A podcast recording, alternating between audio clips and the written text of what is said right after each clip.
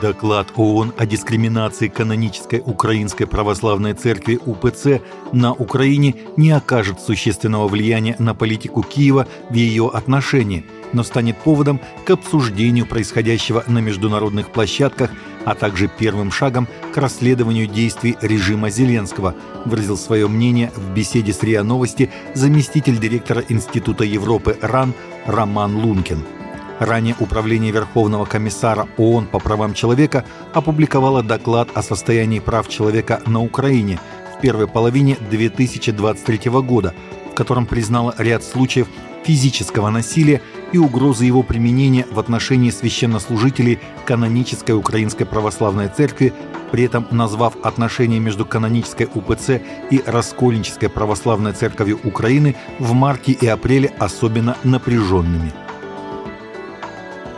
Всероссийская конференция Российской Церкви Христиан Веры Евангельской Пятидесятников РЦХВЕ-2023, посвященная году примирения с Богом и друг с другом, прошла в Перми с 6 по 8 октября этого года.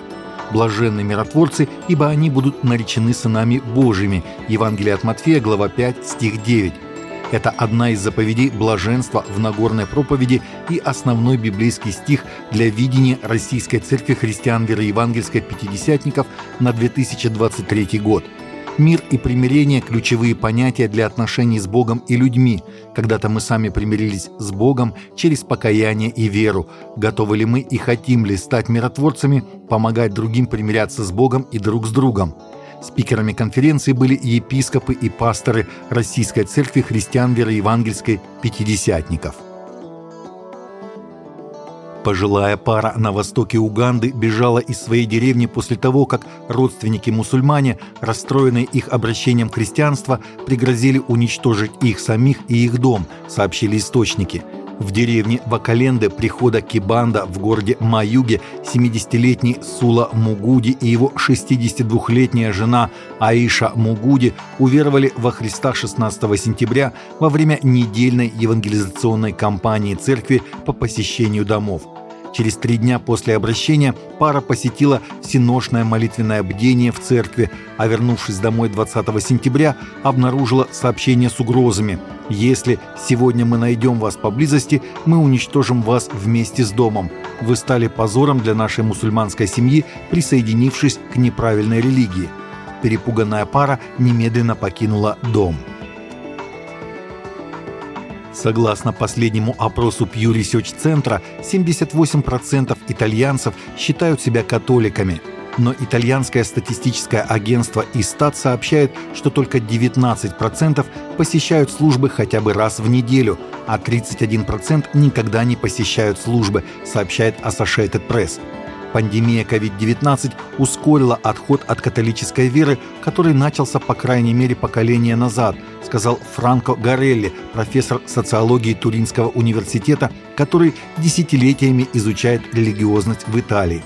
«У меня нет времени, мне не хочется. Настоящей причины нет. Вот что страшно», — сказал Джованни Мандоци, приходской священник в деревне Изола. Я говорю им, я совершаю мессу менее чем за 40 минут. Вы можете оставить соус для пасты на плите, и он даже не прилипнет к дну кастрюли.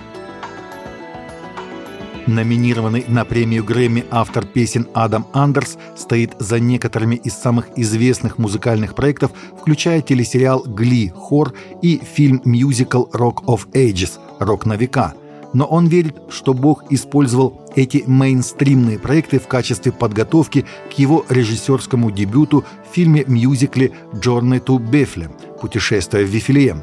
Почти два десятилетия назад Бог вложил в сердце Андерса идею мюзикла о Рождестве, где рассказывается история от помолвки Марии и Иосифа до рождения Иисуса Христа. Но только недавно он почувствовал призыв вложить свои навыки и опыт в проект, основанный на вере. Последние 17 лет я работал с лучшими в своем бизнесе и в лучших проектах и многому научился, делится Андерс. Это очень необычно, когда ты живешь в Голливуде и являешься христианином. Ты как Робинзон Крузо на острове. 10 ноября в прокат выходит фильм «Путешествие в Вифлеем» с Фионой Палома в роли Марии и Майола Манхеймом в роли Иосифа. Антонио Бендерас играет Ирода, в то время как рэпер Лекрей играет ангела Гавриила. Таковы наши новости на сегодня. Новости взяты из открытых источников. Всегда молитесь о полученной информации и молитесь о страждущих.